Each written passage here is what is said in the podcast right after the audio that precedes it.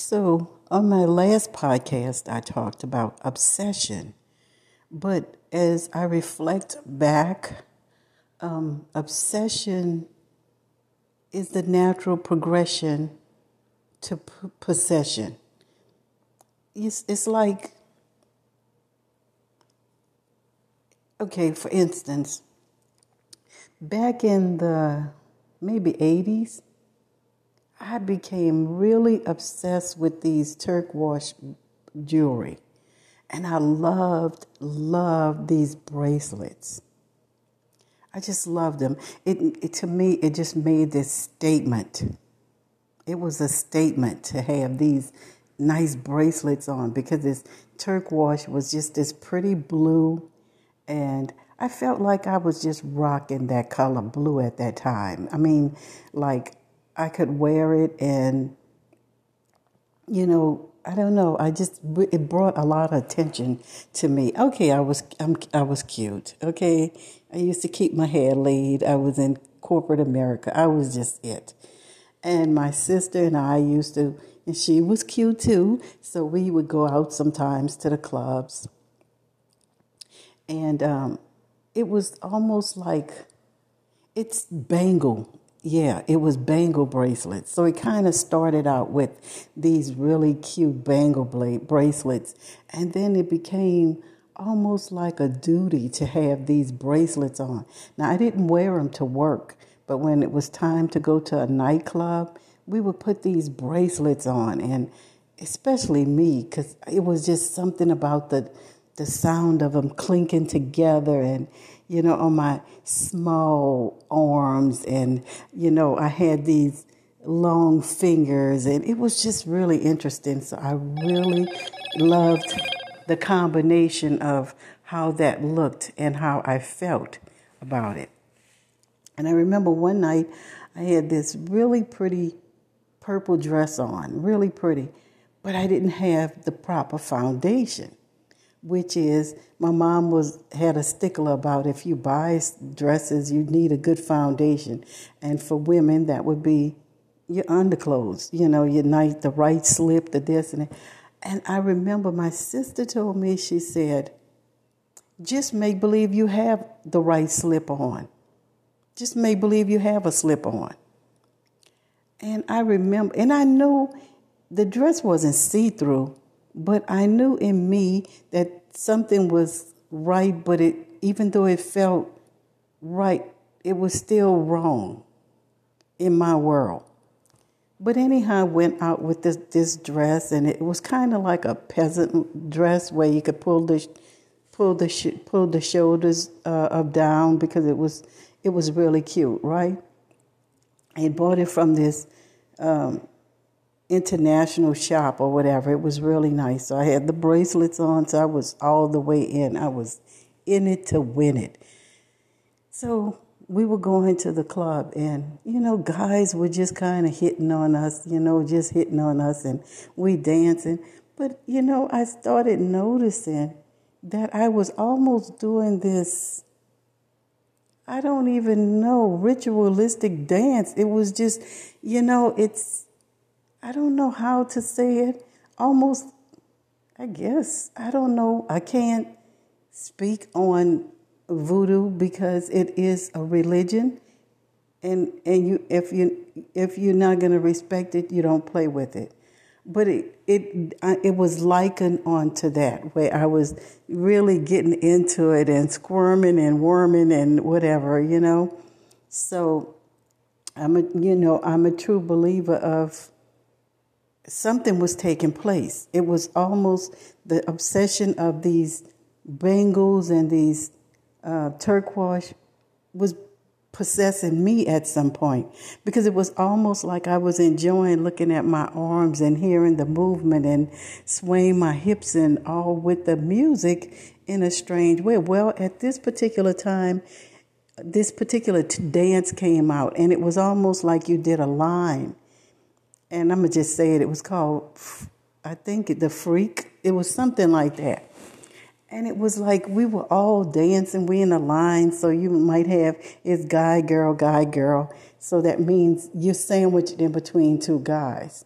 So we just freaking and freaking.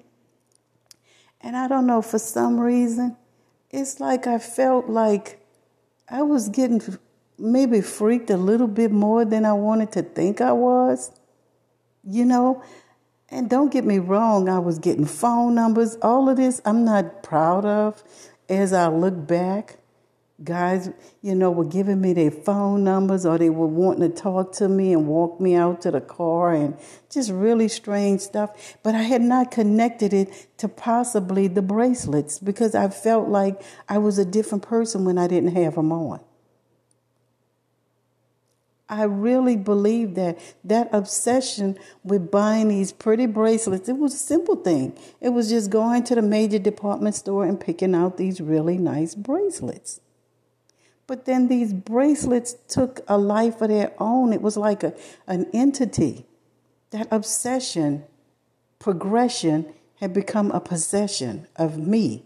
It was now possessing me and my character you know, my character. So I had to under, understand what was really happening, how something so innocent became such a thing with me.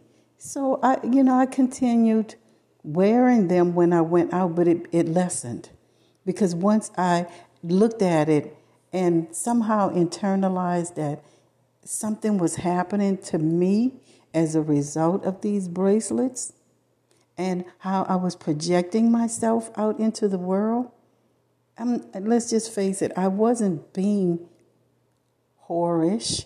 That wasn't my plan. But something was happening. And I knew that over the, the, the time that it could have changed into something else. And I just got a grip of it before it continued having a grip on me. Because I'm a why person. So I think that was part of it. I think that was the beginning of me um, starting to read books by Norman Vincent Peale, the late Norman Vincent Peale, The Power of Positive Thinking. And because it, it, it, it, it catapulted me to another path. Because I needed to, I was in need of understanding or overstanding what was beginning to happen because I was positively thinking I had it going on. So now something came in to make me have it going on. And it was these bangle bracelets and this turquoise jewelry. And um, so, yeah, I think I just was reflections. It was just a reflection, you know. But yeah, I was cute. Yeah, I was all that. And um, so I just wanted to pass this on, but you can overcome these things. You really can. But I think the, the, the beginning of it is to acknowledge that it is there. And once you acknowledge it, it's how you're going to respond to it. Because the next step, I had the looks, I had the conversation, I had the whole package, and I could have taken it to another level. I could have taken it in a very dark place, but I chose not to do that. I chose not to do that because of who I was and who my ancestors before me were. They had all been a part of me. When we look at this whole big picture of the universe and think about all the wonderful things that went into us to become who we are, why mess that up? Why mess that up when we are a part of something so big? So big. We're co creators with the Creator. And th- this me, this me, I am, you are, everybody is. So why mess it up? And so I just wanted to say that you can overcome these things. You know, first of all, again, just acknowledge that it is. And no, you're not in control when something starts possessing you like that. Because I wasn't. I just lessened the number of bangle bracelets and turquoise jewelry I would wear. And then eventually it just kind of panned off. I can wear it now, but I am in control of those things in my life. So I would like to say if you want to know more about her, go to Grammarly Depot, G R A M M A R L Y D E P O T dot com. Gram this. Thank you.